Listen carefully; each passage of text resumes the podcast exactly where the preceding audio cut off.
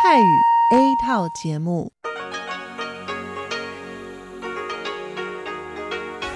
ที่นี่ สถานีวิทยุเรดิโอไต้หวันอินเตอร์เนชันแนล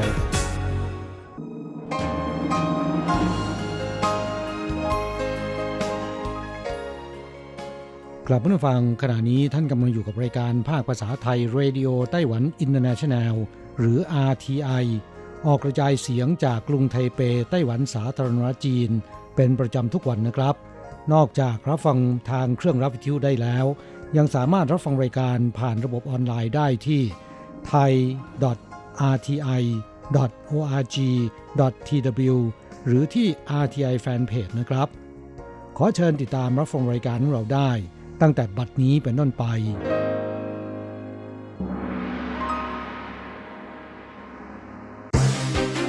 ลำดับแรก ขอเชิญติดตามรับฟัง ข่าวประจำวัน สวัสดีค่ะ คุณผู้ฟัง RTI ที่เคารพทุกท่านขอต้อนรับเข้าสู่ช่วงของข่าวประจำวัน จากสถานีวิทยุ Radio Taiwan International ในวันอังคารที่ 4 กุมภาพันธ์พุทธศักราช 2563 ข่าวไต้หวันวันนี้มีดิฉันมณพรชัยวุฒิเป็นผู้รายงานค่ะ มีรายละเอียดของข่าวที่น่าสนใจดังนี้ กระทรวงการต่างประเทศประท้วงรุนแรงหลังจีนใช้การเมืองมากดขี่ไต้หวัน คณะกรรมการบริหารขององค์การอนามัยโลกเปิดประชุมที่นครเจนีวาประเทศสวิตเซอร์แลนด์แล้วเมื่อวานนี้ ตัวแทนจากจีนแผ่นดินใหญ่ได้กล่าวรายงานในที่ประชุมต่อนานาประเทศว่า มีการกำหนดเวลาแจ้งเตือนข่าวสารสถานการณ์แพร่ระบาดของไวรัสโคโรนา 2019 ในฮ่องกง มาเก๊า และไต้หวันอย่างรวดเร็วสม่ำเสมอ ซึ่งเนื้อหาในรายงานและการกล่าวของตัวแทนจีนแผ่นดินใหญ่ นอกจากจะทำให้ไต้หวันดูเป็นเหมือนส่วนหนึ่งของจีนแล้ว ก็ยังทำให้นานาชาติเข้าใจผิดว่าไต้หวันเป็นส่วนหนึ่งของระบบควบคุมการแพร่ระบาดในจีนด้วย ทางกระทรวงการต่างประเทศไต้หวันจึงได้ออกมาตอบโต้นะคะ ว่าสิ่งที่จีนแผ่นดินใหญ่ทำไม่ได้แตกต่างจากการกดขี่ข่มเหงประชาชนไต้หวัน ทั้งยังแสดงให้เห็นถึงท่าแท้ของรัฐบาลจีนที่วางอำนาจบาดใหญ่โดยไร้ซึ่งเหตุผลด้วย ดังนั้นกระทรวงการต่างประเทศไต้หวัน จึงขอประท้วงและแสดงความไม่พอใจอย่างรุนแรงที่สุดคุณโอเจียงอันโฆษกกระทรวงการต่างประเทศไต้หวันกล่าวว่า กระทรวงการต่างประเทศของจีนไม่ได้คำนึงถึงความเป็นจริงที่ว่าสองฝั่งช่องแคบไม่มีความเกี่ยวข้องซึ่งกันและกัน มองข้ามสถานการณ์แพร่ระบาดของโรคปอดอักเสบอู่ฮั่นจนเป็นภัยคุกคามร้ายแรงต่อประชาคมโลกและประชาชนไต้หวันกว่า 23 ล้านคน และยังคงยึดเอาหลักการจีนเดียวมาใช้อย่างต่อเนื่อง เพื่อกำหนดการเข้าไปมีส่วนร่วมในองค์กรระหว่างประเทศของไต้หวัน นครไถจงเตรียมใช้โดรน 800 ตัวแสดงในพิธีเปิดงานโคมไฟไต้หวัน 8 กุมภาพันธ์นี้ พิธีเปิดงานเทศกาลโคมไฟไต้หวัน 2020 ซึ่งจะมีขึ้นอย่างเป็นทางการในวันที่ 8 กุมภาพันธ์ พุทธศักราช 2563 ทางเทศบาลนครไถจงจะภาพจัดงานเทศกาลโคมไฟไต้หวันครั้งนี้เปิดเผยว่า ในพิธีเปิดงานเวลาประมาณ 20 นาฬิกา 10 นาที ได้วางแผนจะใช้โดรน 800 ตัว มาร่วมการแสดงประกอบแปลอักษร รูปภาพ และประกอบแสงสีเสียงด้วย โดยบริเวณที่ประชาชนสามารถรับชมการแสดงของโดรนได้อย่างชัดเจน คือส่วนจัดแสดง Holy Forest Park ซึ่งจะมีีการถ่ายทอดเรื่องราวเกี่ยวกับวิถีชีวิต ศิลปะวัฒนธรรม และประวัติศาสตร์ที่เกี่ยวข้องกับนครไถจง ในระหว่างการจัดงานคือวันที่ 9 ถึง 22 กุมภาพันธ์ ก็จะมีการแสดงแสงสีเสียงของโดรนเช่นกัน แต่จำนวนโดรนที่ใช้แสดงจะลดลงเหลือ 500 ตัว ซึ่งการแสดงมีเพียงรอบเดียวในช่วงเวลากลางคืน คือ 19 นาฬิกา 10 นาทีเท่านั้นสำหรับวันที่ 14 กุมภาพันธ์ซึ่งตรงกับวันวาเลนไทน์นะคะ ก็จะมีการเพิ่มรอบการแสดงพิเศษของโดรนอีกหนึ่งครั้งในเวลา 21 นาฬิกา 10 นาที โดยธีมในการแสดงของรอบดังกล่าว จะเกี่ยวข้องกับเรื่องราวของความรัก และในวันลองไฟซึ่งตรงกับวันที่ 7 กุมภาพันธ์ก็จะซ้อมการแสดงของโดรนทั้ง 800 ตัวในเวลา 20นาฬิกา10 นาทีด้วย ประชาชนที่สนใจก็สามารถเดินทางไปชมความงดงามของเทศกาลโคมไฟไต้หวัน 2020 ได้ตามวันและเวลาดังกล่าว ดูรายละเอียดเพิ่มเติมได้นะคะบนเว็บไซต์ team.taiwan.net.tw/2020 ไต้หวันแลนเทิร์น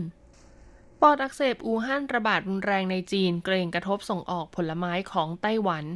ช่วงนี้เป็นฤดูการเพาะปลูกน้อยหนาของเมืองไถตง แต่เกษตรกรไต้หวันกลับมีความกังวล ว่าสถานการณ์แพร่ระบาดของโรคปอดอักเสบจากเชื้อไวรัสโคโรนา 2019 ในจีนแผ่นดินใหญ่ ที่ทวีความรุนแรงขึ้นต่อเนื่องจะกระทบกับการส่งออกผลไม้หรือไม่ เพราะฐานศุลกากรหลายเมืองในจีนแผ่นดินใหญ่ยังคงไม่เปิดทำการ ผลไม้ที่เก็บเกี่ยวแล้วและรอการขนส่งในเบื้องต้น 4,000 ตัน จึงตกค้างอยู่ในโกดังซึ่งล่าสุดนะคะเทศบาลเมืองผิงตงก็ได้ออกมาแจ้งกับเกษตรกร ให้ยืดระยะเวลาการเก็บเกี่ยวออกไปก่อน เพื่อจะได้มีเวลาหาช่องทางอื่นๆ เข้ามาช่วยเหลือในการจัดจำหน่ายผลไม้การส่งออกน้อยหนาของเมืองไถตงสร้างรายได้เฉลี่ยต่อปีประมาณ 1,000 ล้านเหรียญไต้หวัน ด้วยปริมาณการส่งออกสูงถึง 10,000 กว่าตันนะคะ ซึ่งร้อยละ 90 ของผลผลิตถูกส่งออกไปยังจีนแผ่นดินใหญ่ ดังนั้นหากไม่เร่งหาตลาดหรือช่องทางกระจายผลผลิตให้กับเกษตรกร ไม่ว่าจะเป็นภายในประเทศหรือต่างประเทศ เกรงว่าในไม่ช้าจะก่อให้เกิดความเสียหายอย่างรุนแรงต่อภาคเกษตรกรรมของไต้หวันอย่างแน่นอน ไต้หวันออกมาตรการซื้อหน้ากากอนามัยใหม่เริ่ม 6 กุมภาพันธ์นี้ คาดประชาชนเข้าถึง 5 ล้านคนใน 1 สัปดาห์ สถานการณ์แพร่ระบาดของโรคปอดอักเสบจากไวรัสโคโรนา 2019 ส่งผลทำให้หน้ากากอนามัยไม่เพียงพอกับความต้องการของประชาชน ศูนย์บัญชาการป้องกันโรคติดต่อไต้หวันจึงออกแถลงเมื่อช่วงเย็นวันนี้ ถึงมาตรการใหม่ล่าสุดในการซื้อหน้ากากอนามัย ซึ่งจะเริ่มใช้ตั้งแต่วันพฤหัสบดีที่ 6 กุมภาพันธ์ พุทธศักราช 2563 เป็นต้นไป โดยมีรายละเอียดดังนี้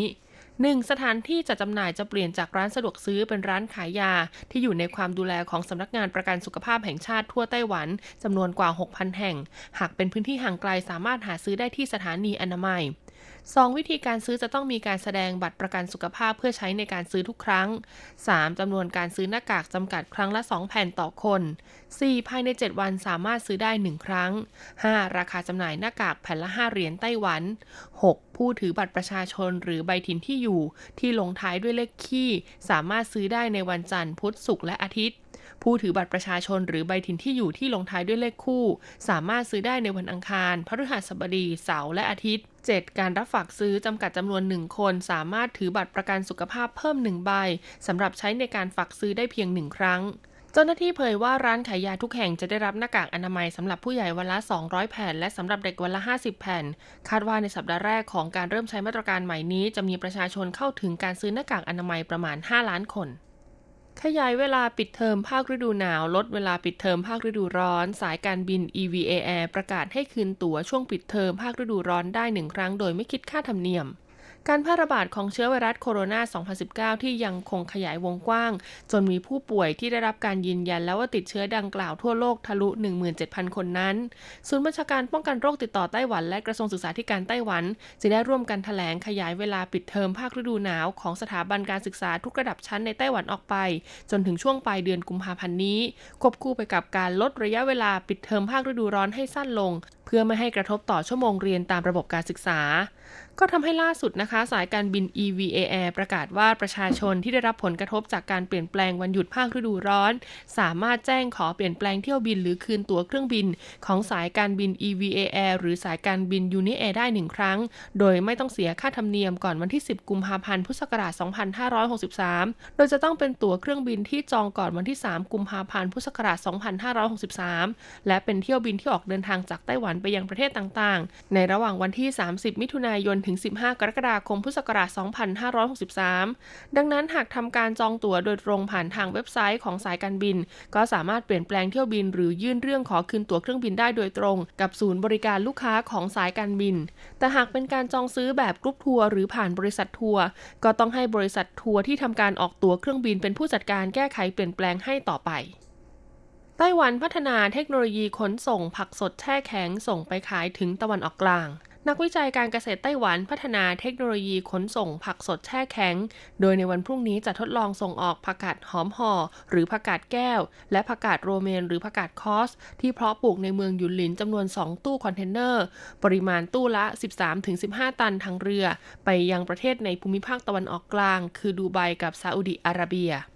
คุณหลินเจียหลงนะคะ หัวหน้าฝ่ายต่างประเทศคณะกรรมการการเกษตรไต้หวันเปิดเผยว่า ปีที่ผ่านมาผู้ประกอบการผักกาดหอมสายพันธุ์ต่างๆ ในไต้หวัน มีความต้องการขยายตลาดใหม่ๆ ทางคณะกรรมการการเกษตรจึงต้องนะคะ พัฒนาเทคโนโลยีการขนส่งผักสดแช่แข็ง ให้มีระยะเวลายาวนานขึ้น โดยล่าสุดเนี่ยสามารถยืดอายุนะคะ ในการรักษาคุณภาพผักสด ให้สดใหม่ได้นานถึง 28 วัน เพราะฉะนั้นจึงสามารถส่งออกไปขายยังประเทศในภูมิภาคตะวันออกกลางได้ ดังนั้นในอนาคตนอกจากการส่งออกไปขายอย่างประเทศญี่ปุ่น เกาหลีใต้และจีนแผ่นดินใหญ่ ซึ่งเป็นตลาดเดิมที่ได้รับความนิยมมากอยู่แล้ว และยังมีภูมิภาคตะวันออกกลาง ซึ่งอยู่ในระหว่างการทดลอง หากประสบความสำเร็จก็อาจจะขยายตลาดส่งออกไปไกลถึงสหรัฐอเมริกา แคนาดา ทวีปอเมริกาใต้รัสเซีย และทวีปยุโรปด้วยจบการรายงานข่าวในไต้หวันประจำวันนี้ ต่อไปขอเชิญท่านรับฟังข่าวต่างประเทศและข่าวในประเทศไทย รวมถึงรายการอื่น ๆ ที่น่าสนใจจากทางสถานีค่ะ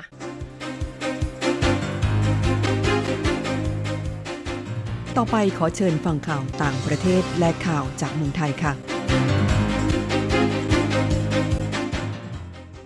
สวัสดีครับคุณผู้ฟังที่รักและเคารพทุกท่านครับสำหรับในช่วงของข่าวต่างประเทศและข่าวจากเมืองไทยในวันนี้นะครับ ก็มีผมกฤษณัยแสนประพาสเป็นผู้รายงานครับ เรามาเริ่มต้นกันที่สถานการณ์ความคืบหน้าของโคโรนาไวรัสกันก่อนครับ โดยที่ฮ่องกงนั้นพบผู้ติดเชื้อไวรัสโคโรนา เสียชีวิตรายแรกแล้วในฮ่องกงนะครับขณะที่ยอดผู้เสียชีวิตจากไวรัสโคโรนาสายพันธุ์ใหม่นี้นะครับเพิ่มขึ้นเป็น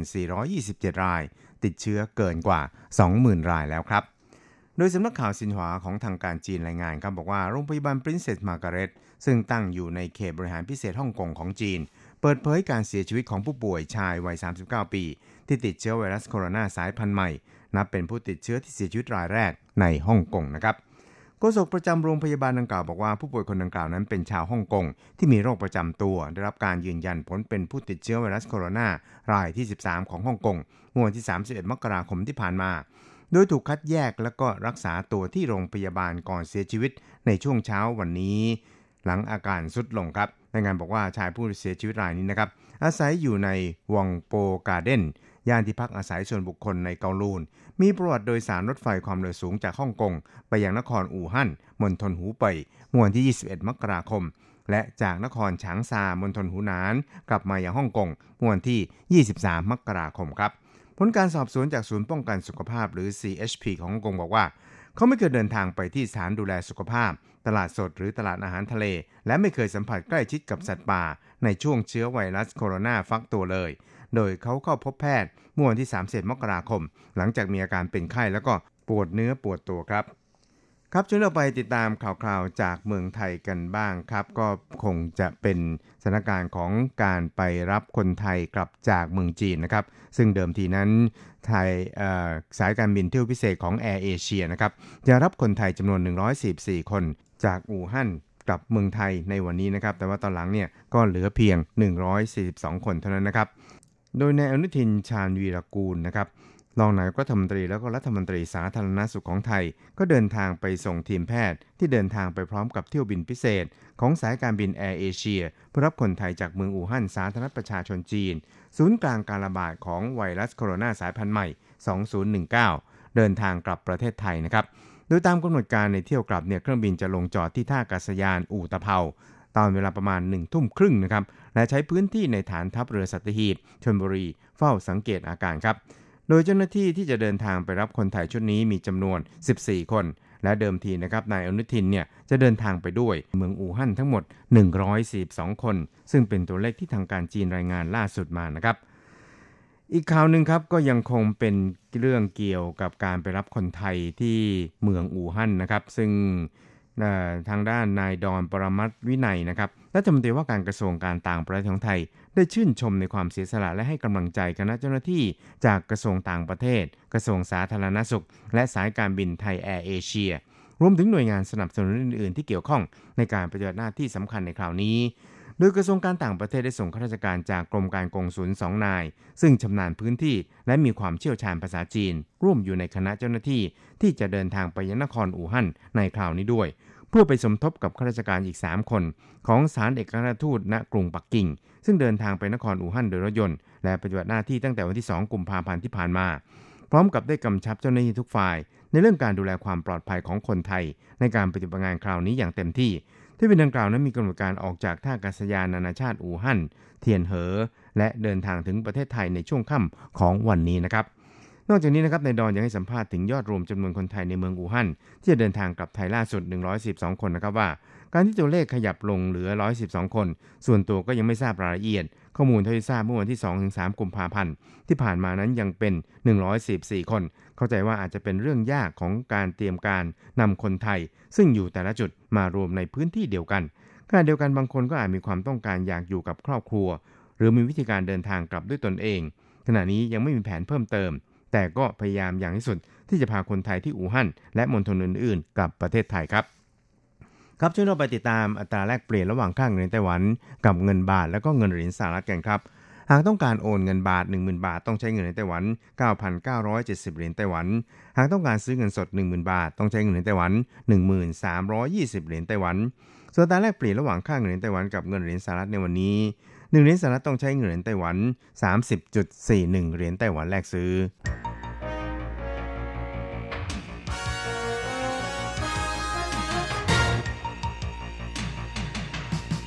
วิทยาการที่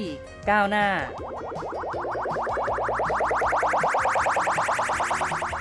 ชีวิตความเป็นอยู่ที่ทันสมัย อะไรที่ใหม่ ๆ ล้ำยุค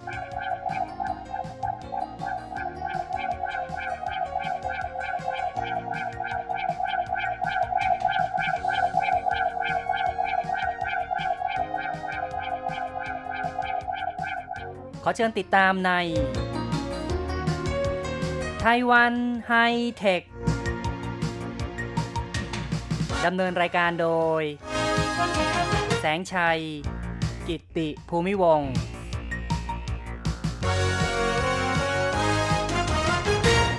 คุณผู้ฟังที่รักครับ พบกันอีกแล้วในไต้หวันไฮเทคนะครับ ในครั้งนี้เราจะมาคุยกันถึงเรื่อง ไต้หวันจะส่งดาวเทียม FORMOSAT 8เข้าสู่วงโคจรในปี 2022 คุณผู้ฟังที่ฟังรายการไต้หวันไฮเทคนั้นก็คงจะได้รับฟังข่าวสารความก้าวหน้าเกี่ยวกับดาวเทียมของไต้หวัน เป็นระยะระยะนะครับ ซึ่งถ้าว่ามีข่าวอะไรที่น่าสนใจนั้น แสงชัยก็จะนำมาเล่าสู่กันฟัง ซึ่งในช่วงปลายปีที่ผ่านมานั้น ก็มีข่าวเรื่องไต้หวันจะส่งดาวเทียมFORMOSAT 8เข้าสู่วงโคจร ดาวเทียม FORMOSAT 8นั้นก็เป็นโครงการที่ไต้หวันได้วิจัยพัฒนาขึ้นเองจะมีการประยุกต์ติดตั้ง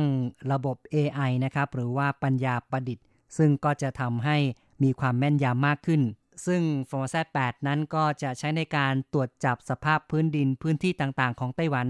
เพื่อป้องกันภัยพิบัติ โครงการของ f o r m a t 8นั้นกล่าวได้ว่าเป็นโครงการที่ต่อเนื่องจาก f o r m a t 5เป็นดาวเทียมสำรวจระยะไกลนะครับ Remote Sensing ที่ไต้หวันพัฒนาขึ้นเองนายหลินจิ้นเหลียงซึ่งเป็นผู้ในการศูนย์อวกาศแห่งชาติของไต้หวันนั้น ได้เปิดเผยว่า f o r m a t 8จะมีความละเอียดมากกว่า f o r m a t 5หนึ่งเท่า หมายถึงว่าภาพที่ถ่ายจากดาวเทียมนะครับ จะมีความละเอียดมากขึ้น ซึ่งเว็บไซต์ทางการของ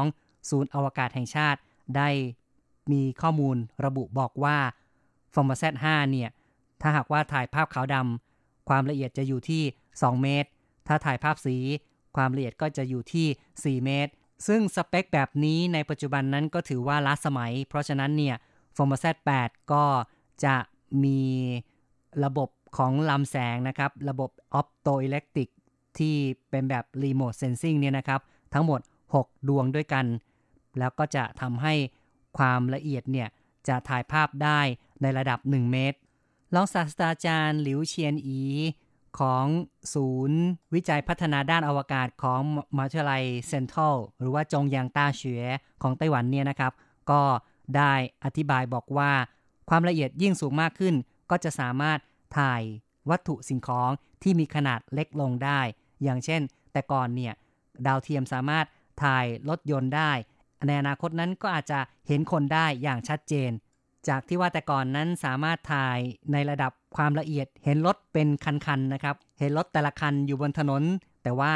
ในอนาคตนั้นดาวเทียมFORMOSAT 8เนี่ยก็จะเห็นคนแต่ละคนเลยนะครับ ที่เดินอยู่บนถนน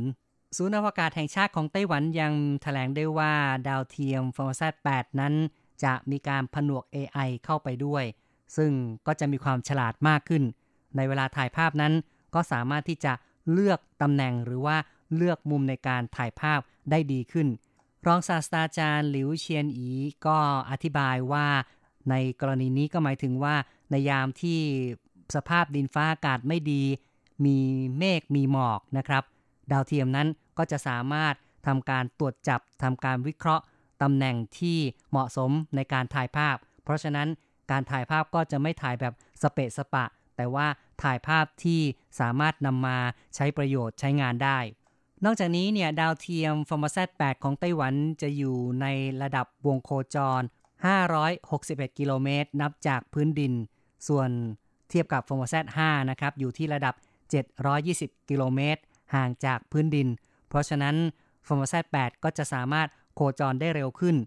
ในแต่ละวันเนี่ยก็จะวิ่งรอบโลกได้ 1 รอบ ซึ่งเทียบกับ FORMOSAT 5นั้น ต้องใช้เวลา 2 วันจึงจะ วิ่งรอบโลกได้ 1 รอบ อย่างไรก็ตามนะครับ การที่อยู่ในวงโคจรระดับต่ำก็มีข้อเสีย ซึ่งรองศาสตราจารย์ลิวเชียนอีก็บอกว่า วงโคจรยิ่งต่ำก็จะมีโอกาสที่จะถูกแรงโน้มถ่วงของโลกดึงลงมานะครับ เพราะฉะนั้นเนี่ยดาวเทียมที่มีวงโคจรต่ำนั้น อายุการใช้งานก็อาจจะสั้นลง แล้วก็อาจจะมีความเสื่อมโทรมเร็วขึ้น ซึ่งก็มีทั้งข้อดีข้อเสียแล้วนะครับ ดาวเทียมที่มีวงโคจรต่ำนั้น วิ่งรอบโลกได้เร็วขึ้น ก็ทำให้มีประสิทธิภาพดีขึ้นนะครับ ได้ข้อมูลมากขึ้น แต่อายุการใช้งานก็อาจจะต่ำลงล่ะ คุณผู้ฟังครับนี่ก็เป็นข้อมูลของดาวเทียมฟอร์มซัต8ของไต้หวันที่กำลังอยู่ในช่วงของการวิจัยพัฒนา และคาดว่าจะสามารถส่งเข้าสู่วงโคจรได้ในปี 2022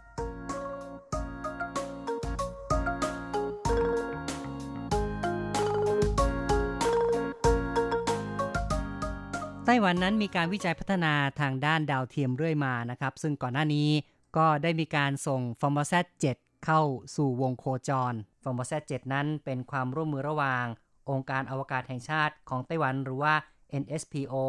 กับองค์การมหาสมุทรและบรรยากาศแห่งชาติของสหรัฐ หรือว่า NOAA เป็นการจัดตั้งกลุ่มดาวเทียมพยากรณ์อากาศ ซึ่งจะรับหน้าที่ต่อจาก f o r m o s a t 3ที่กำลังจะหมดอายุการใช้งานนะครับ f o r m o s a t 3นั้นก็เป็นของไต้หวันเหมือนกันนะครับ แล้วก็ใช้ในการพยากรณ์อากาศและได้ปฏิบัติหน้าที่มาจนถึงเวลาที่จะต้องปลดระวางนะครับ หมดอายุการใช้งาน ดังนั้น f o r m o s a t 7ก็จะรับหน้าที่แทนต่อไป ตามกำหนดการเดิมเนี่ยนะครับฟอร์ม s a t 7ของไต้หวันนั้นได้จัดสร้างขึ้นด้วยงบประมาณ 3,200 ล้านเหรียญไต้หวัน ใช้เวลายาวนานถึง 10 ปีทีเดียวจึงสำเร็จนะครับในการจัดสร้าง ก็ถือว่า เป็นความร่วมมือที่สำคัญระหว่างไต้หวันกับสหรัฐ จะเป็นประโยชน์ในการติดตามสภาพบรรยากาศชั้นลัติจูดกลางและต่ำก็ถือว่าเป็นเทอร์โมมิเตอร์ความแม่นยำสูงในอวกาศรุ่นที่ 2 ก็ว่าได้ เพราะว่า f o r m o s a t 3ก็เป็นรุ่นที่ 1 นะครับ มาถึง f o r m o s a t 7นั้นก็นับว่าเป็นรุ่นที่ 2 ในอนาคตเมื่อเข้าสู่วงโคจรเรียบร้อยแล้ว ก็จะมีการส่งข้อมูลกลับมาในพื้นโลกวันละ 4,000 รายการทีเดียว ถือว่าปริมาณมากกว่า f o r m o s a t 3 3-4เท่าทีเดียว ข้อมูลที่ส่งมานั้น ก็จะเป็นข้อมูลพายุไต้ฝุ่นพายุฝน ฝนตกหนัก เพราะฉะนั้นเนี่ยนะครับการพยากรณ์เกี่ยวกับพายุต่างๆ ก็จะมีความแม่นยำโดยที่มีการประเมินว่าจะแม่นยำขึ้นประมาณ 10%ฟอร์มซั7นี้ก็มีกำหนดการว่าจะใช้งาน 5 ปีนะครับ อายุการใช้งานหลังจากที่ยิงเข้าไปสู่ชั้นบรรยากาศแล้วก็คือ 5 ปี ในการยิง FORMOSAT 7ขึ้นไปนั้น ใช้จรวดของบริษัท SpaceX นะครับ ก็คือ Falcon Heavy การส่งดาวเทียม FORMOSAT 7เข้าสู่ชั้นบรรยากาศก็ถือว่าเป็นเรื่องสำคัญถือว่าเป็นความสำเร็จที่น่าภาคภูมิใจของไต้หวัน ซึ่งประธานาธิบดีไช่อิงเหวินนั้นได้ร่วมเป็นสักขีพยานในการส่งดาวเทียมด้วย โดยในช่วงบ่ายก่อนที่จะ ส่งดาวเทียมจากฐานปฏิบัติการในสหรัฐนั้น ประธานาธิบดีไช่หวนได้ร่วมไปสังเกตการ คือมีการถ่ายทอดสดกลับมาที่ไต้หวันที่ศูนย์อวกาศแห่งชาตินะครับ ซึ่งประธานาธิบดีนั้นก็ได้ไปที่ศูนย์อวกาศแห่งชาติที่ เมืองซินจู ด้วยตนเอง ประธานาธิบดีไช่หวนได้กล่าวว่า ดาวเทียมฟอร์มาแซต7ถือเป็นก้าวสำคัญที่แสดงให้เห็นถึงการพัฒนาด้านวิทยาศาสตร์ และเทคโนโลยีของไต้หวัน ความสำเร็จนี้เกิดจากการทำงานอย่างทุ่มเทแรงกายใจของเจ้าหน้าที่ ในศูนย์อวกาศแห่งชาติไต้หวัน ซึ่งทุกคนถือเป็นบุคคลสำคัญนำความภาคภูมิใจมาสู่ไต้หวัน อนาคตจากนี้จะมีการสร้างดาวเทียมใหม่ ๆ ที่มีศักยภาพดีเยี่ยมอย่างต่อเนื่อง เพราะไต้หวันมีความมุ่งมั่นที่จะพัฒนาเทคโนโลยีอวกาศ ควบคู่กับการเสริมสร้างความร่วมมือกับนานาชาติ ทางด้านนายกรัฐมนตรีซูเจินชางของไต้หวันนั้นก็ได้กล่าวชื่นชมต่อบรรดา เจ้าหน้าที่ที่เกี่ยวข้องของศูนย์อวกาศแห่งชาติ โดยได้มีการแสดงข้อความโพสต์ผ่านทางไลน์นะครับ ซึ่งระบุว่าความสำเร็จในการส่งดาวเทียม f o r m o s a 7ครั้งนี้ แสดงเห็นถึงความก้าวหน้า ด้านเทคโนโลยีอวกาศของไต้หวัน และขอแสดงความยินดีที่ดาวเทียมทำงานได้ตามปกติ จะมีประโยชน์ในการพยากรณ์อากาศ ซึ่งก็จะช่วยทำให้การพยากรณ์อากาศแม่นยำขึ้นก็เท่ากับว่าทำให้ไต้หวันนั้นพ้นจากภัยพิบัติได้ ในส่วนของทีมนักวิทยาศาสตร์นะครับ ซึ่งก็คือนายจูชงหุยก็ได้บอกว่า ดาวเทียม FORMOSAT 7นั้น เมื่อโคจรโลกรอบที่ 3 แล้ว ก็จะอยู่ในรัศมีที่สามารถเชื่อมต่อสัญญาณกับไต้หวัน โดยเชื่อมต่อกับสถานีภาคพื้นดินที่จงลี่และไถหนาน และเขาก็กล่าวว่า FORMOSAT 7นั้น จะสามารถตรวจสอบหรือว่าติดตั้งระบบตนเองโดยอัตโนมัติ เมื่อเริ่มปรับแนวโคจรได้ก็จะเชื่อมต่อสัญญาณกับสถานี GPS ของสหรัฐ และ g r o s n e s นะครับของรัสเซีย จะเริ่มวิเคราะห์สภาพอากาศ ความกดดันอากาศความชื้นต่างๆ ทั้งนี้ดาวเทียมทั้ง 6 ดวงของไต้หวัน ซึ่งก็คือ f o r m o s a t 7เนี่ย จะโคจรในระดับห่างจากโลก 550 กิโลเมตร ข้อมูลจำเพาะของ f o r m o s a 7นะครับ ก็ต้องบอกว่า ดาวเทียมทั้งหมด 6 ดวงเนี่ย แต่ละดวงมีความยาว 1.25 เมตร กว้าง 1 เมตร แล้วก็สูง 1.25 เมตร ซึ่งมีน้ำหนัก แต่ละดวง 300 กิโลกรัม เริ่มปฏิบัติภารกิจนะครับ ก็คือเริ่มใช้งานดาวเทียมนับตั้งแต่เวลาส่งเข้าสู่วงโคจรนั้นก็คือ วันที่ 25 มิถุนายน ปี 2019 สำหรับจรวดที่ใช้ในการส่งดาวเทียมก็คือ Falcon Heavy โดยยิงจากศูนย์อวกาศเคนเนดี ความจริงนั้น f o r m o s a 7เนี่ยตามแผนการเดิมก็มีการกำหนดว่าจะมีดาวเทียมทั้งหมด 12 ดวงด้วยกันนะครับ ซึ่ง จะมีหนึ่งดวงที่ทำหน้าที่เป็นดาวเทียมหลัก แต่ต่อมามีการลดจำนวนเหลือเพียงแค่ 6 ดวง ทางนี้ทางนั้นก็เป็นเพราะว่าทางฝ่ายสหรัฐบอกว่างบประมาณไม่เพียงพอ ก็ขอลดจำนวนลงมา ระบบการสื่อสารวิทยุของดาวเทียม f o r m o s a 7เนี่ยก็อยู่ในระบบแบนด์ S ซึ่งความเร็วในการอัปโหลด 32 กิโลบิต per second ส่วนดาวน์โหลดนั้น 2 เมกะบิต per second ในส่วนของระบบภาคพื้นดินนั้นทางสหรัฐได้พัฒนาศูนย์ข้อมูลตั้งอยู่ที่กรมอุตุนิยมวิทยาของไต้หวัน โดย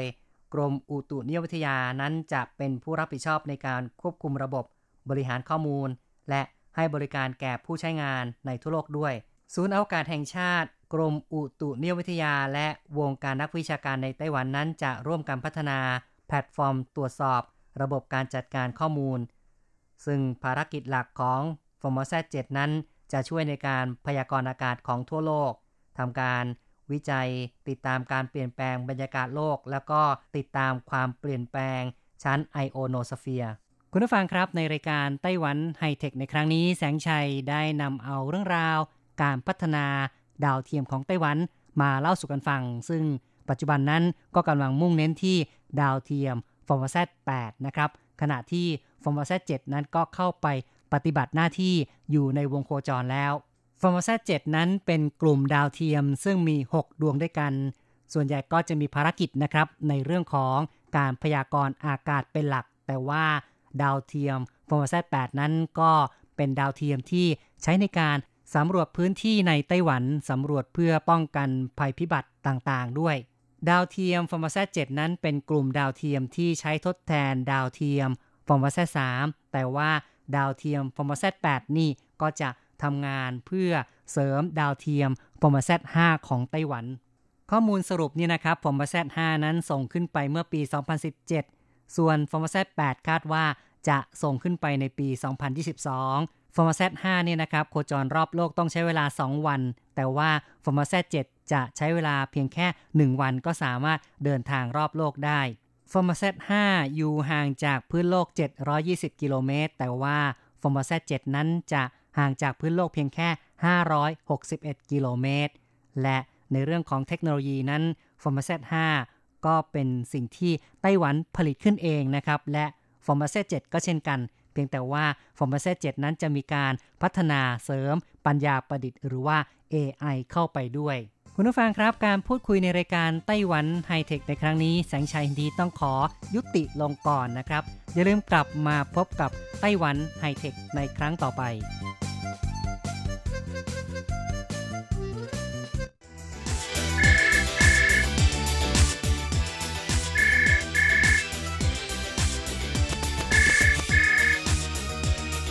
ที่นี่มีเรื่องราวมากมาย ที่นี่ มีสิ่งที่น่าสนใจ เราเชื่อว่าที่นี่ มีสิ่งที่คุณอยากรู้ อยากเห็น อยากสัมผัส ที่นี่ ไต้หวัน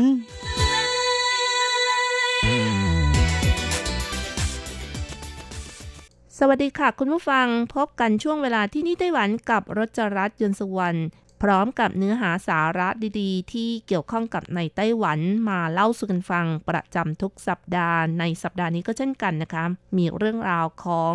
สินค้าเซรามิกแนวโมเดิร์นเก๋ๆไก๋ๆที่ทำขึ้นจากโรงงานในเขตอิงเกอร์ของนครนิวไทเป ที่ชื่อว่าเสียงซินเซรามิกมาเล่าสู่กันฟัง ค่ะ เขตอิงเกอร์ของนครนิวไทเป ก็มีถนนเซรามิกอิงเกอร์ หรือเรียกกันว่าอิงเกอร์เถาฉือเหล่าเจียนะคะ เป็นแหล่งขายสินค้าประเภทเซรามิก แนวโมเดิร์นโมเดิร์นเก๋ๆไก๋ๆมีการดีไซน์ที่เป็นเอกลักษณ์เฉพาะตัว ถือได้ว่าเป็นแหล่งช้อปปิ้ง ยอดนิยมสำหรับผู้ที่สนใจ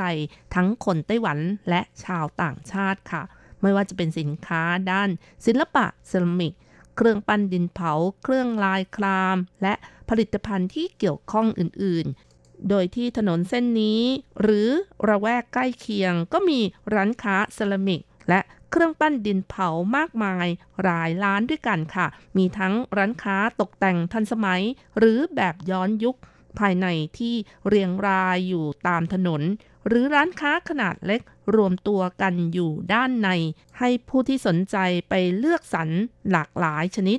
อย่างเช่น การน้ำเอย หรือว่าเครื่องใช้บนโต๊ะอาหาร เครื่องใช้ในบ้าน ตุ๊กตา ดินเผา หม้อไหดินเผา กระถางต้นไม้ต่างๆ เป็นต้นค่ะสำหรับในวันนี้นะคะ รจรัสก็มีเรื่องราวของโรงงานเสียงซินเซรามิก ที่น่าสนใจ ซึ่งเป็นโรงงานเก่าแก่โรงงานหนึ่ง ที่ตั้งอยู่ในเขตอิงเกอร์ก่อตั้งมาอายุประมาณ 40 ปีแล้วค่ะ และในปีที่แล้วนะคะ ทางโรงงานก็ได้รับรางวัลม้าทองคำของฝาก VIP ที่เฉพาะเจาะจงครั้งที่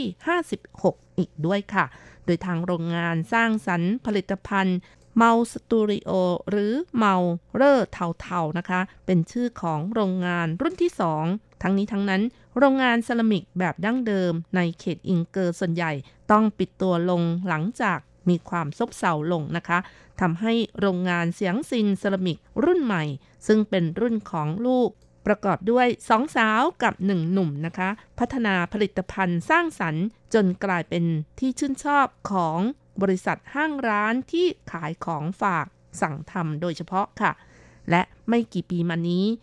ก็ยังได้ตั้งบูธขายผลิตภัณฑ์ของตัวเองที่ชั้น 2 ของ S Light Spectrum ทรงซันสตรอนะคะ หรือเฉิงผิงเซิงหัวทรงเยียนเตี้ยน ก็เป็นห้างแนวแบบอาร์ตอาร์ตนะคะ ที่ตั้งอยู่ในบริเวณเดียวกับทรงซัน Culture Creative Park ค่ะ ภายในก็มีสินค้าที่เป็นแบรนด์ของคนไต้หวัน รวมถึงมีเวิร์กช็อปอยู่หลายร้านด้วยกัน ยกตัวอย่างเช่น m o u s Studio ค่ะ ที่กำลังเล่าให้คุณผู้ฟังรับฟังในวันนี้ แล้วก็ยังมีร้านขายสินค้าไอเดียเก๋ๆอีกมากมาย ไม่ว่าจะเป็นร้านทำจิวเวลรี่ สินค้าเครื่องหนัง เครื่องปั้นดินเผา เครื่องเซรามิก เครื่องแก้ว งานไม้กล่องดนตรี รวมถึงงานเย็บปักถักร้อย ให้เราได้ลงมือออกแบบประดิษฐ์ชิ้นงานของตัวเองอีกด้วยค่ะ แล้วก็ยังมีร้านชา ร้านหนังสือ แล้วก็ที่ชั้นล่างก็ยังมีร้านอาหาร ร้านขายเบเกอรี่ ดังๆ อยู่อีกด้วยนะคะ ถือได้ว่าช้อปปิ้งไปแล้วเมื่อหิวก็สามารถหาอะไรทานได้ที่นั่นเลยช้อปปิ้งได้ทั้งวันเลยทีเดียวค่ะ โดยเฉพาะวันหยุดนะคะ ก็มีวัยรุ่นและชาวต่างชาติไปเดินช้อปปิ้ง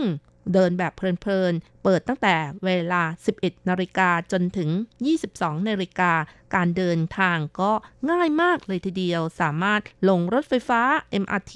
Sun Yat-sen Memorial Hall แล้วก็ออกที่หมายเลข 5 นะคะ หรือว่า Taipei City Hall ทางออกหมายเลขหนึ่งแล้วก็เดินไปที่ที่นี่แบบไม่ไกลเลยนะคะ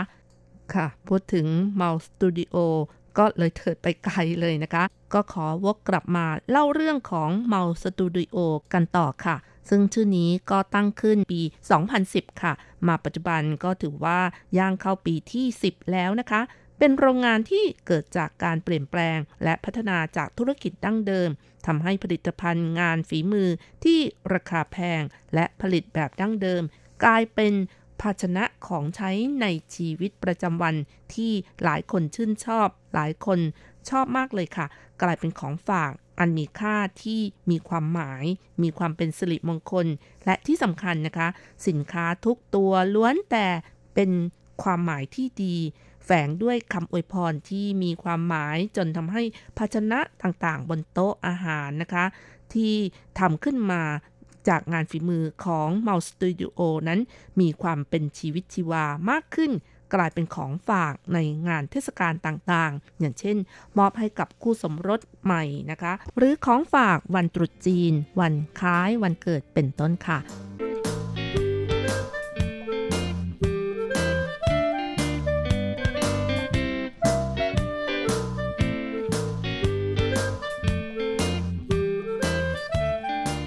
สำหรับ Mao's Studio นะคะ เดิมในรุ่นบิดาเหมาชังฮุยนะคะ ก็เป็นโรงงานเซรามิกเคลือบสีที่ทำด้วยแรงงานฝีมือ ทั้งนี้ทั้งนั้นนะคะ รุ่นของคุณพ่อก็เป็นช่างศิลป์ดินเผาที่มีชื่อเสียงอยู่ในเขตอิงเกอร์ สร้างโรงงานเสียงซินเซรามิก ในปี 1980 ค่ะทำการรับจ้างผลิตเพื่อส่งออกด้วยกำไรอัตราต่ำ ผลิตภัณฑ์ส่วนใหญ่ก็ส่งไปขายต่างประเทศ อย่างเช่น ประเทศเยอรมันและยุโรปค่ะ แต่ด้วยความชอบในงานศิลป์จนกระทั่งในปี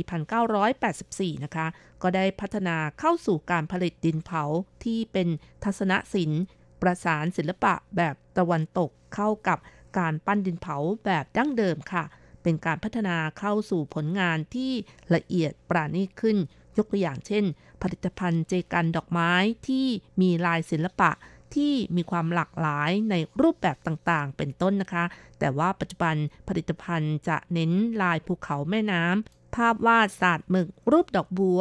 ภาพวาดศาสตร์หมึก วิวทิวทัศน์ เป็นต้นนะคะ ซึ่งในจำนวนผลงานเหล่านี้ ผลงานสร้างสรรค์การเคลือบเซรามิกของนายเหมาชังฮุย ผู้ก่อตั้งโรงงานเซรามิกเสียงซินที่ผ่านการเวลามานาน 30 ปี ก็มีประสบการณ์ที่สร้างสรรค์ผลงานเทียบกับ 5,000 เตาเผาในยุคเฟื่องฟูของไต้หวันที่ส่งขายต่างประเทศอีกด้วย ในปัจจุบันยังคงพัฒนาต่อยอดอย่างไม่ขาดสาย เพื่อให้ได้ผลิตภัณฑ์ที่ดีที่สุดขายให้กับลูกค้าค่ะ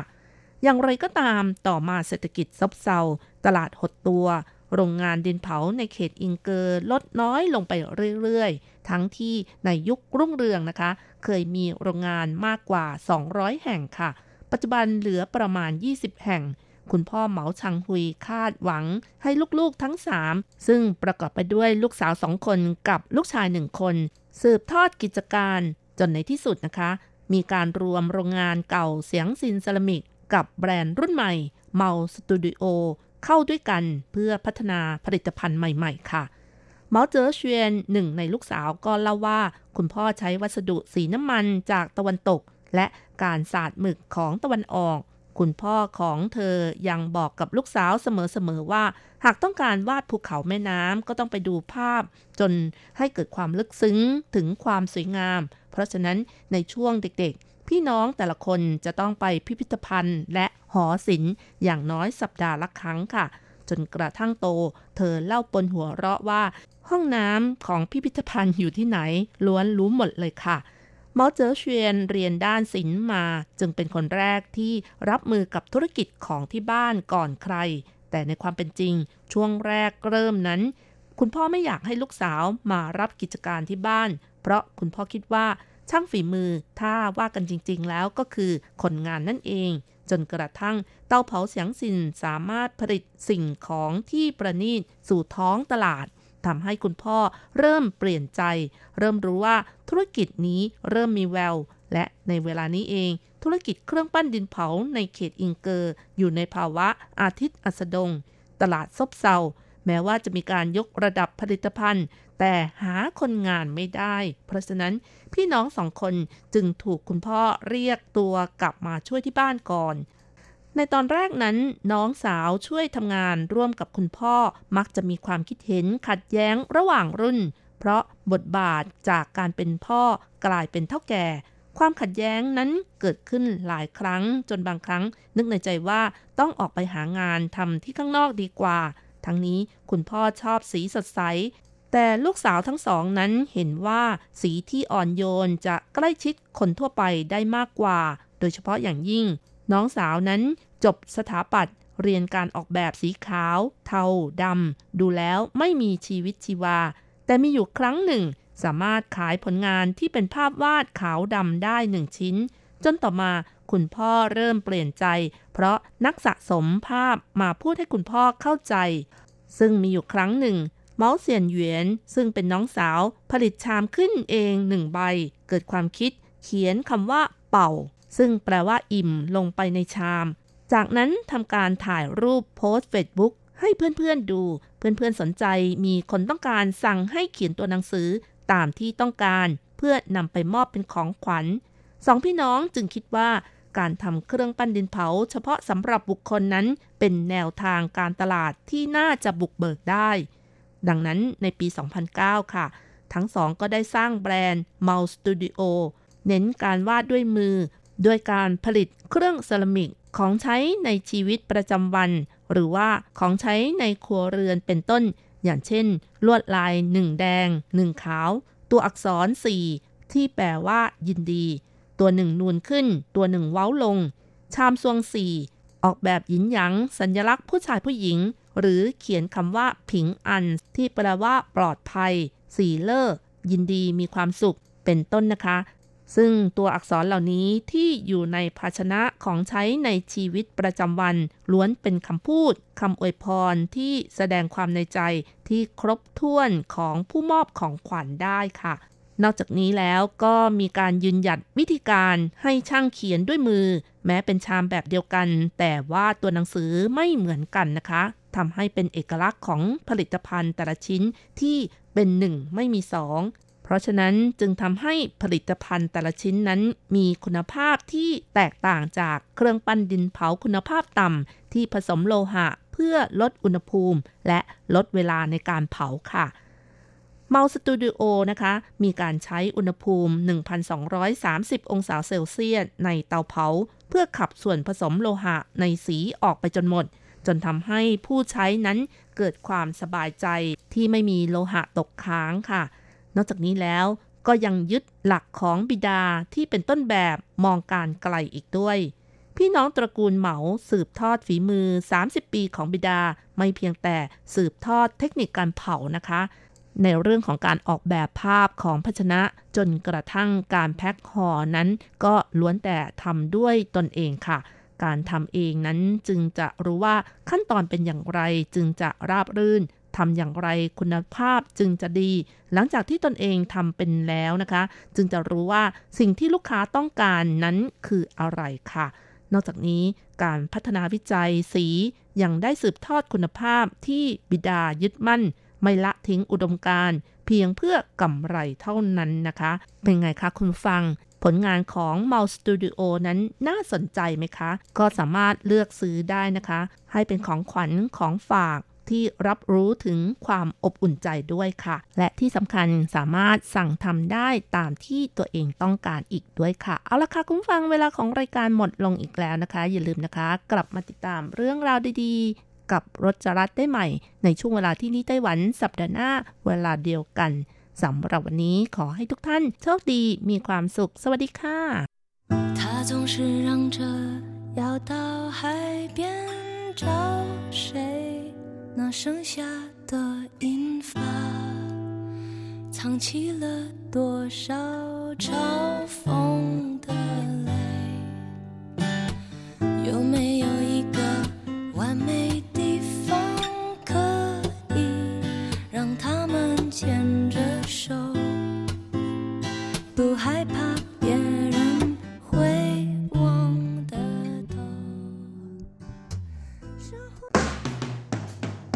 ุกเรื่องที่เป็นข่าว ทุกเรื่องที่เป็นกระแสในสังคมไต้หวัน เราจะจับมาเล่าให้คุณฟังทุกสัปดาห์ที่ RTI ผ่านมุมมองของคนรุ่นใหม่ กับรายการ มิติใหม่ไต้หวัน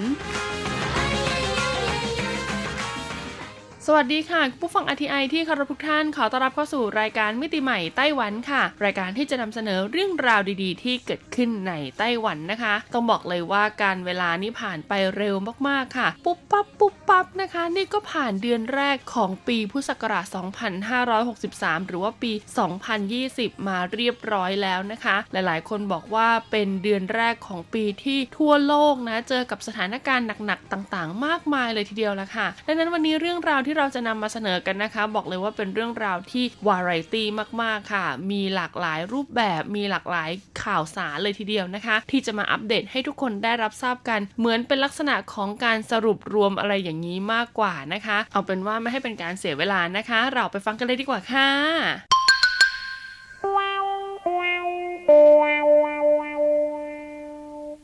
เรามาเริ่มต้นกันที่สรุปสถานการณ์นะคะ ในเดือนมกราคมที่ผ่านมากันก่อนเลยดีกว่าค่ะ แม้ว่าจะเป็นเดือนแรกของปีนะคะ เพียงแค่ 30 วันเท่านั้น แต่ก็มีเรื่องราวใหญ่ ๆ เกิดขึ้นมากมายเลยค่ะ ซึ่งต้องบอกเลยนะคะ ว่าเรื่องราวใหญ่ ๆ ที่เกิดขึ้นเนี่ยก็เป็นเรื่องราวที่ต่อเนื่องยาวนานมาตั้งแต่ช่วงเดือนธันวาคมของปี 2019 แล้วล่ะค่ะ เรียกง่าย ๆ ว่าถึงแม้จะพยายามแก้ไข หรือว่าจะพยายามเข้าไปจัดการดูแลควบคุมยังไงก็ตามนะนะคะ สถานการณ์ก็ยังไม่ได้ดีขึ้นค่ะ เริ่มกันที่เรื่องราวของหมอกควันแล้วก็ไฟป่ากันก่อนเลยนะคะ ต้องบอกเลยว่าเรื่องนี้นี่เป็นปัญหาที่ทั่วโลกกำลังให้ความสนใจแล้วก็พยายามนะคะ ระดมความคิดระดมสมองนะทั้งจากนักวิชาการนักอนุรักษ์ต่างๆนะคะ ในการเข้ามาแก้ไขปัญหาเหล่านี้ค่ะ คุณผู้ฟัง เริ่มกันที่ออสเตรเลียเลยดีกว่าค่ะหากใครจำได้นะคะ โอ้โห ไฟป่าที่เรียกได้ว่านะพูดแล้วดิฉันยังขนลุกเลยนะคุณผู้ฟังคือยิ่งใหญ่แล้วก็แบบลุกลามมากจริง ๆ ค่ะ ส่งผลกระทบเขาเรียกได้ว่ามากที่สุดในหลายสิบปีที่ผ่านมาเลยทีเดียวนะคะ ที่สำคัญค่ะยังส่งผลให้สิ่งแวดล้อมรวมถึงสิ่งมีชีวิตนะคะ ซึ่งอาศัยอยู่ในเขตที่ถูกไฟป่าของออสเตรเลียเนี่ยแหละค่ะ เสียชีวิตแล้วก็เสียหายเป็นจำนวนมากนะคะถามว่าตอนนี้สถานการณ์ดีขึ้นไหมก็เริ่มดีขึ้นค่ะ เพราะว่าอากาศที่ออสเตรเลียเนี่ยเริ่มเย็นลงแล้วนะคะ พอความเย็นเข้าไปเนี่ยก็เลยทำให้ความร้อนเนี่ยค่อนข้างลดลงเรื่อยๆค่ะสถานการณ์ไฟป่าก็เริ่มเบาลงนะคะ แต่ถัดจากสถานการณ์ไฟป่าค่ะ ก็ยังมีสถานการณ์หมอกควันนะคะ ที่เรียกได้ว่าพอออสเตรเลียเริ่มเย็นค่ะ ประเทศแถบเอเชียของเราก็กำลังเข้าสู่ฤดูใบไม้ผลินะคะ ประเทศที่อยู่ใกล้แถบเส้นศูนย์สูตรอ่าก็จะเริ่มเข้าสู่ฤดูร้อนค่ะ ซึ่งแน่นอนว่าช่วงนี้แหละค่ะก็จะเป็นช่วงที่คนเราเนี่ยเริ่มทำการเขาเรียกว่าเผาป่าถางป่านะคะ เพราะว่าต้องเปลี่ยนฤดูกาลไงพืชผักที่ปลูกเนี่ยก็จะต้องมีการเปลี่ยนแปลงนะคะ ดังนั้นพอเผาป่าถางป่าค่ะ ก็ส่งผลทำให้เกิดหมอกควันนะคะ ขึ้นมาปกคลุมในบริเวณพื้นที่ที่เรียกว่าเป็นพื้นที่ลุ่มค่ะ ก็คืออยู่ในเหมือนเป็นแอ่งกระทะอะไรอย่างเงี้ยนะ และพอลมนะคะไม่มีการพัดผ่านค่ะ หรือว่ามันอากาศเนี่ยไม่สามารถถ่ายเทออกไปได้ เจ้าฝุ่นละอองที่มีขนาดเล็กนะคะ แบบว่า PM 2.5 ก็ยังจะวนเวียนอยู่รอบๆตัวเราค่ะ ส่งผลทำให้หน้ากากอนามัยนะคะ ที่เรียกว่า N95 อ่าซึ่งมีคุณสมบัติในการช่วยกรองฝุ่นละอองขนาดเล็กกว่า PM 2.5 เนี่ยได้รับความนิยมมากๆเลยทีเดียวนะคะ ซึ่งต้องบอกเลยนะว่าเผาป่าถางป่าเนี่ยนะคะ เป็นเพียงแค่ปัจจัยเล็กๆ เท่านั้นนะคะ ของการก่อให้เกิด PM 2.5 เพราะอะไร เพราะว่าการเผาป่าถางป่าเนี่ยจะเกิดขึ้นเพียงแค่ช่วงระยะเวลาหนึ่งเท่านั้นเองค่ะ ที่เกษตรกรเนี่ยเขาจะทำการลื้อนะคะ เลือกสวนไร่นาเปลี่ยนแปลงปลูกใหม่เพื่อไปปลูกพืชชนิดอื่นนะคะ ตามฤดูกาลที่กำลังจะมาถึง แต่ปัญหาที่สำคัญไปกว่านั้นก็คือเรื่องราวของการจราจรที่ติดขัด และโรงงานอุตสาหกรรมค่ะ สังเกตไหมล่ะคะว่าประเทศที่เจอในเรื่องของ PM 2.5 หนักๆเลยเนี่ยนะก็จะเป็นประเทศที่มีปัญหาเรื่องการจราจรค่ะ เพราะอะไรนะคะ เพราะว่าการจราจรติดขัดก็คือทำให้รถเนี่ยติดค้างอยู่บนถนนเนี่ยเป็นเวลานานๆหลายชั่วโมงเลยนะคุณผู้ฟัง แล้วก็พอมันติดค้างเวลานานๆเนี่ยรถเนี่ยก็จะปล่อยควันปล่อยไอเสียขึ้นมาค่ะ และยิ่งถ้าอยู่กลางเมืองใหญ่นะคุณผู้ฟังลองคิดดูว่าตึกสูงมากมายนะคะ จริง ๆ แล้วพื้นที่ตรงนั้นอาจจะไม่ใช่เป็นแอ่งกระทะก็ได้ แต่พอตึกสูงเยอะเนี่ยก็กลายเป็นว่าปิดกั้นค่ะ การระบายออกของลมนะคะ หรือว่าทิศทางของลม ก็เลยทำให้อากาศในบริเวณที่มีการจราจรที่ค่อนข้างแออัดแบบนี้เนี่ยมีค่าฝุ่นละออง PM 2.5 เนี่ยค่อนข้างสูงเลยทีเดียวถามว่าไต้หวันเองนะคะ ได้รับผลกระทบจาก PM 2.5 ไหมก็ต้องบอกเลยว่าได้รับค่ะ ถึงแม้ว่าไต้หวันเนี่ยจะไม่มีในเรื่องของการเผาป่าทางป่านะคะ แล้วก็รวมถึงการจราจรติดขัด แต่ไต้หวันเนี่ยได้รับอิทธิพลมาจากจีนแผ่นดินใหญ่ค่ะ ซึ่งต้องบอกเลยว่าบ้านเมืองของเขาเนี่ยใหญ่มากจริงๆนะคะ แล้วก็ฝุ่นละอองทะเลทรายต่างๆแล้วเนี่ยก็คือพัดลงมาออกมาทางทะเล ซึ่งไต้หวันเป็นเกาะไงที่อยู่กลางทะเล ถ้าเกิดว่ามันไม่ได้สลายไปก่อนไต้หวันก็จะได้รับอิทธิพลจากตรงนี้ด้วยนะคะ ส่วนพื้นที่ที่ได้รับอิทธิพลมากกว่านะคะ ก็คือพื้นที่ในเขตภาคกลางและภาคใต้ค่ะ ซึ่งทั้งภาคกลางและภาคใต้เนี่ยอากาศจะค่อนข้างแห้งอยู่แล้วนะคะ ปริมาณไอน้ำค่อนข้างน้อยค่ะ ดังนั้นฝุ่นละออง PM 2.5 เนี่ย ก็เลยจะกระจายตัวได้ดีในอากาศ แล้วก็จะทำให้ตกค้างอยู่ในอากาศได้เป็นเวลานานกว่าในเขตพื้นที่ภาคเหนือนั่นเอง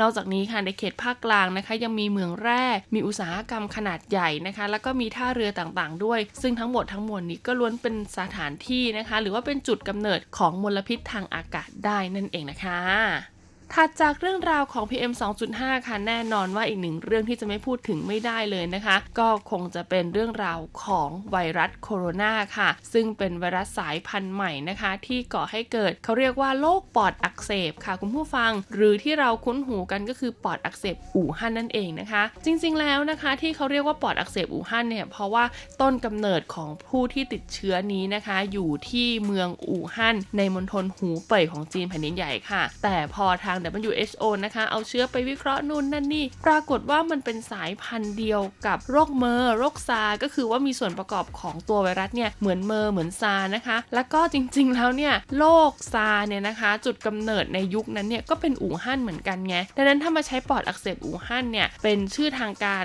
ก็อาจจะทำให้เกิดความเข้าใจผิดกันได้นะคะ ว่าโรคนี้เนี่ยคุณเดินทางไปอู่ฮั่นเท่านั้นถึงจะติดซึ่งไม่เกี่ยวกันนะคุณผู้ฟัง คือตอนนี้โรคนี้เนี่ยได้กระจายไปทั้งหมด 27 ประเทศทั่วโลกแล้วนะคะนะวันล่าสุดที่รายการออกอากาศอยู่ตอนนี้นะคะ แล้วก็มีผู้ติดเชื้อเนี่ยต้องเรียกได้ว่าทะลุนะคะหมื่นเนะคะน่าจะแตะหมื่นแแล้วนะนะช่วงเวลาที่ออกอาการอยู่ตอนนี้นะคะ คือผู้ติดเชื้อทั่วโลกดังนั้นถ้าเราใช้ชื่อว่าปอดอักเสบอู่ฮั่นเนี่ยคนอาจจะเกิดการเข้าใจผิดได้ถ้าเขาไม่ได้ตามข่าว คิดว่าโรคนี้มาจากอู่ฮั่นซึ่งก็อาจจะส่งผลกระทบในอนาคตระยะยาว เขาก็เลยตั้งเป็นชื่อไวรัสโคโรนาสายพันธุ์ใหม่ 2019 นะคะ ต้องใส่ปีให้เขาด้วยนะเพราะหากว่าปีหน้าเนี่ยเกิดมีการระบาดของโรคแบบนี้อีกก็จะเป็นโคโรนา2020 หรือ 2021 อะไรก็ว่ากันไปนะคุณผู้ฟัง ซึ่งยุ้ยมีข้อมูลที่น่าสนใจมาก ๆ ค่ะ อยากจะมาบอกเล่าให้กันฟังนะคะ ต้องบอกเลยว่าเจ้าไวรัสโคโรนาสายพันธุ์ 2019 เนี่ยนะคุณผู้ฟัง มีจุดกำเนิดค่ะ ที่บอกว่าคล้ายกับเมอร์คล้ายกับซานะคะ คล้ายกับอีโบลาเนี่ยเพราะอะไร เพราะว่ามีค้างคาวเป็นพาหะเช่นเดียวกันค่ะ ค้างคาวเนี่ยเป็นสัตว์ที่อาศัยอยู่ในถ้ำนะคุณผู้ฟัง ซึ่งเขาบอกว่าถ้ำเนี่ยนะคะเป็นจุดที่มนุษย์เราเนี่ยยังไม่สามารถเข้าไปทำการสำรวจเรื่องราวของสิ่งมีชีวิตได้อย่างครบถ้วนสมบูรณ์ เพราะว่ามันเป็นที่มืดและมนุษย์อย่างเราเนี่ยไม่สามารถไปอาศัยอยู่ในถ้ำเป็นเวลานานๆ เพื่อทำการวิเคราะห์วิจัยได้นะคะ ก็เลยทำให้ค้างคาวที่อาศัยอยู่ในถ้ำเนี่ยมีโอกาสรับเชื้อประหลาดๆมากมายเลยทีเดียว แต่ว่าค้างคาวอาศัยอยู่ในถ้ำไม่ได้หมายความว่ามันจะไม่บินออกมาข้างนอกนะคุณผู้ฟัง พอมันบินออกมาข้างนอกปุ๊บนะคะ มาสัมผัสกับสัตว์อื่น ๆ ที่อาศัยอยู่ในป่าอ่าอย่างเช่นนะคะ ถ้าเป็นโรคซาร์สในสมัยนั้นเนี่ยก็คือเป็นค้างคาวกับชะมดนะคะ ถ้าเป็นโรคเมอร์สนะคะ หรือว่า MERS-CoV หรือว่าโรคแอฟริกาในเขตตะวันออกกลางเนี่ยก็จะเป็นค้างคาวกับอูฐอ่าแล้วก็อีโบลาเนี่ยจะเป็นค้างคาวกับลิง ดังนั้นพอมาถึงนะคะโคโรนาปุ๊บเนี่ยนะโคโรนา 2019 หรือว่า nCoV เนี่ยนะคะ ก็จะเป็นการเจอกันของเชื้อที่อยู่ในตัวค้างคาวกับงูค่ะคุณผู้ฟัง ซึ่งนะคะถามว่ามนุษย์เราเนี่ยไปรับเชื้อเหล่านี้ได้ยังไงนะคะ ก็อาจจะเป็นไปได้ว่าบริเวณเมืองอู่ฮั่นที่เป็นเมืองต้นกำเนิดเชื้อตัวนี้เนี่ยมีการเลี้ยงสัตว์พวกนี้ไว้เป็นจำนวนมาก แล้วผู้เลี้ยงเนี่ยไม่ได้มีการรักษาสุขอนามัยที่ดีเท่าที่ควรนะคะพอสัมผัสกับสัตว์ที่มีเชื้อตัวนี้ ก็เลยทำให้เชื้อตัวนี้เนี่ยแทรกซึมเข้าสู่ร่างกายนะคะ แล้วก็ป่วยนั่นเอง หรืออีกประเด็นหนึ่งก็คือมีการไปรับประทานนะคะ เนื้อสัตว์ที่ป่วยเป็นโรคนะคะ ซึ่งไม่แน่ใจแหละว่าเชื้อมันรุนแรงแค่ไหนเพราะบางทีถึงแม้ว่าจะจะทำสุกแล้ว แต่ถ้าเชื้อรุนแรงมากๆเนี่ยนะก็อาจจะทำให้ร่างกายเนี่ยไม่สามารถ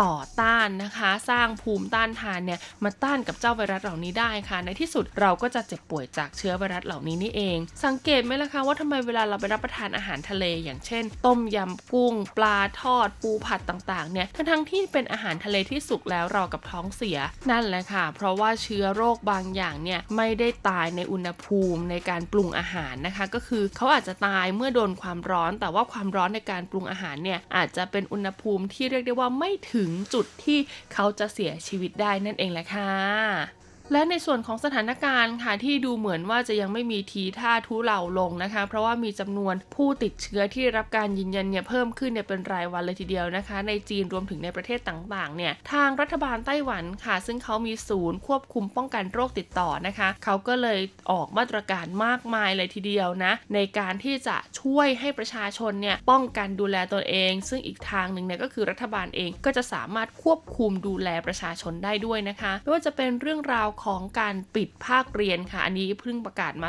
สดๆร้อนๆเลยนะคะ ก็คือว่าจริง ๆ แล้วเนี่ยไต้หวันหลังจากตรุษจีนเนี่ยเขาก็จะเป็นช่วงเปิดภาคเรียนของน้องๆหนูๆกันแล้วนะคะ แต่เพราะมีสถานการณ์แบบนี้ค่ะแน่นอนว่าถ้าเด็กติดนะคะ เด็กเนี่ยภูมิต้านทานเนี่ยน้อย ก็จะยิ่งมีโอกาสเสี่ยงต่อการเสียชีวิตสูงค่ะ รัฐบาลก็เลยประกาศนะคะ ขยายเวลาปิดภาคเรียนออกไป จนถึงสิ้นเดือนกุมภาพันธ์เลยทีเดียวค่ะ ดังนั้นเนี่ยเด็กนักเรียนไต้หวันเนี่ยก็จะไปทำการเปิดภาคเรียนกันอีกทีหนึ่งนะคะ ในช่วงเดือนมีนาคมนั่นเองนะ แต่ว่าจะเป็นวันไหนเนี่ยตอนนี้เขาก็บอกไว้ว่าเป็นวันที่ 2 มีนาคมนะคุณผู้ฟัง แต่ว่าจะขยายออกไปอีกหรือเปล่าเมื่อถึงตอนนั้นก็คงจะต้องดูสถานการณ์อีกทีหนึ่งนะคะ ซึ่งทางกระทรวงศึกษาธิการไต้หวันก็บอกค่ะว่าเวลานะคะ ในส่วนของการปิดภาคเรียนที่ขยายออกไปเนี่ยไม่กระทบกับการเรียนแน่นอน เพราะว่าเราก็จะลดช่วงเวลาการปิดเทอมภาคฤดูร้อนให้น้อยลงนั่นเองค่ะนั่นก็เพื่อความปลอดภัยนะคะ ดังนั้นเมื่อน้องๆหนูๆต้องหยุดเรียนคุณผู้ฟังแน่นอนว่าปัญหามาตกที่ผู้ปกครองแล้วล่ะค่ะ เพราะว่าผู้ปกครองเนี่ยไม่สามารถหยุดทำงานได้ แต่ก็ไม่เป็นปัญหาค่ะ เพราะว่าเขาจับมือร่วมกันเรียบร้อยแล้วนะคะ กระทรวงแรงงานก็ได้ออกประกาศมาหนึ่งฉบับค่ะแจ้งว่าแรงงานท่านใดก็ตาม ที่มีบุตรหลานอายุต่ำกว่า 12 ปีจำเป็นต้องดูแลสามารถลางงานได้นะคะ ซึ่งในส่วนของการหักค่าแรงหรือว่าการคิดค่าแรงอะไรยังไงนั้น ก็เป็นการที่นายจ้างเนี่ยจะต้องคุยกับลูกจ้างเอง มาตรการต่อมาก็คือเรื่องราวของการจำกัดการซื้อหน้ากากอนามัยค่ะคุณผู้ฟัง ซึ่งแน่นอนว่านอกจากจะจำกัดการซื้อของประชาชนในประเทศแล้ว ถ้าคุณจะหิ้วหน้ากากออกนอกประเทศนี่ตอนนี้นี่ถือว่าผิดกฎหมายเลยทีเดียวนะคะ ยิ่งถ้าคุณหิ้วเกินจำนวนที่เขาอนุญาตให้หิ้วเนี่ยต้องบอกเลยว่ามีโทษปรับร้ายแรงมากค่ะ แต่ในทางกลับกันนะคะ สมมติว่าเราเนี่ยมีญาติพี่น้องอยู่เมืองนอกและจะเดินทางเข้ามาไต้หวันพอดี ฝากเขาหิ้วหน้ากากอนามัยนะคะ เข้ามาในไต้หวันบอกเลยว่าอันนี้ยังสามารถทำได้อยู่นะคะ แล้วก็ไต้หวันผ่อนปลนด้วยนะก็คือว่าหิ้วมาปริมาณเท่าไหร่ก็ได้ค่ะ ไม่จำกัดจำนวนแล้วก็ไม่จำเป็นต้องแจ้งนะคะ ต่อกระทรวงสาธารณาสุขด้วย อีกหนึ่งมาตรการค่ะก็เป็นเรื่องราวของการเดินทางกันมากดีกว่านะคะหนึ่งก็คือว่าใครที่จะเดินทางออกนอกประเทศตอนนี้ไปยังพื้นที่ในเมืองจีนเนี่ยก็ต้องเช็คให้ดีๆนะคุณผู้ฟังว่าไฟบินเนี่ยมีการระงับเที่ยวบินหรือเปล่านะคะ แล้วก็พื้นที่ตรงนั้นเนี่ยมีความเสี่ยงเป็นอันตรายหรือเปล่า เพราะว่าถ้าคุณตัดสินใจเดินทางไปพอคุณเดินทางกลับมาเนี่ยแน่นอนค่ะว่าตอนนี้ไต้หวันเนี่ยเขามีการตรวจกักกันโรคอย่างเข้มงวดมากๆ คุณต้องยินยอมที่จะเข้ารับการตรวจกักกันโรคด้วยนะคะ แล้วก็นอกจากนี้ค่ะหากใครที่เดินทางนะคะมาจากต่างประเทศนะจะเดินทางเข้ามาในไต้หวันนะคะ แล้วก็มีไฟบินอ่าที่มีการไปดรอปที่เมืองต่างๆ ในจีนแผ่นดินใหญ่เนี่ยอันนี้ก็จะต้องเข้าข่ายในการรับการตรวจกักกันโรคด้วยเช่นเดียวกันนะคะ ดังนั้นช่วงนี้นะเป็นไปได้ก็คือใช้วิถีชีวิตแบบเรียบๆพอเพียงผู้ฟังนะกินอาหารที่สุกสะอาดถูกสุขอนามัยล้างมือให้สะอาดนะคะ แล้วก็ที่สำคัญไปไหนมาไหนเนี่ยสวมหน้ากากอนามัยด้วย โดยเฉพาะาะเมื่อเดินทางไปที่ที่มีผู้คนพลุกพล่านนะคะ เพราะเราไม่รู้ว่าเชื้อโรคหรือว่าเชื้อไวรัสเนี่ยตอนนี้แฝงตัวอยู่ที่ไหนบ้างแล้ว ปิดท้ายด้วยเบอร์สายด่วนเลยค่ะ 1922 นะคะสำหรับการป้องกันโรคระบาดในไต้หวันช่วงนี้ค่ะ หากใครมีอาการนะคะที่เข้าข่ายว่าอาจจะเป็นโรคปอดอักเสบอู่ฮั่นนะคะ หรือว่าโคโรนา 2019 เนี่ยนะ ก็สามารถโทรไปได้เลยค่ะ ที่เบอร์สายด่วน 1922 ของไต้หวันนะคะสำหรับวันนี้หมดเวลาแล้วล่ะค่ะ สวัสดีค่ะ